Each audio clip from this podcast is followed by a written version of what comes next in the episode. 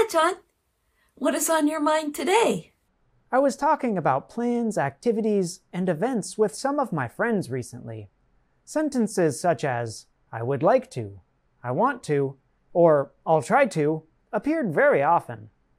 For example, my friend told me, You don't have to come to the event. And I said, Well, I would like to. Oh, yes, the word to is very useful for shortening statements. That's right. Shortened statements are helpful for moving discussions along. Americans often shorten infinitive phrases when they repeat information.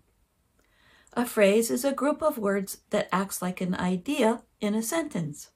It can make up part of a clause. Consider the example you gave earlier. You don't have to come to the event. I could have said, Well, I would like to come to the event.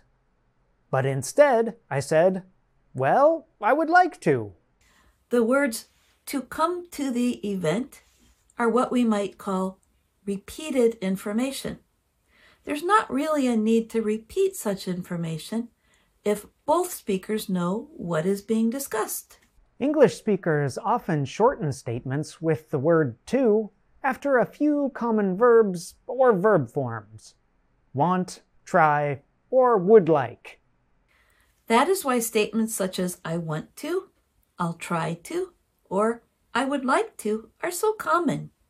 Should we try to discuss other kinds of shortened statements in future videos? Yes, John. we'll try to. And that's everyday grammar.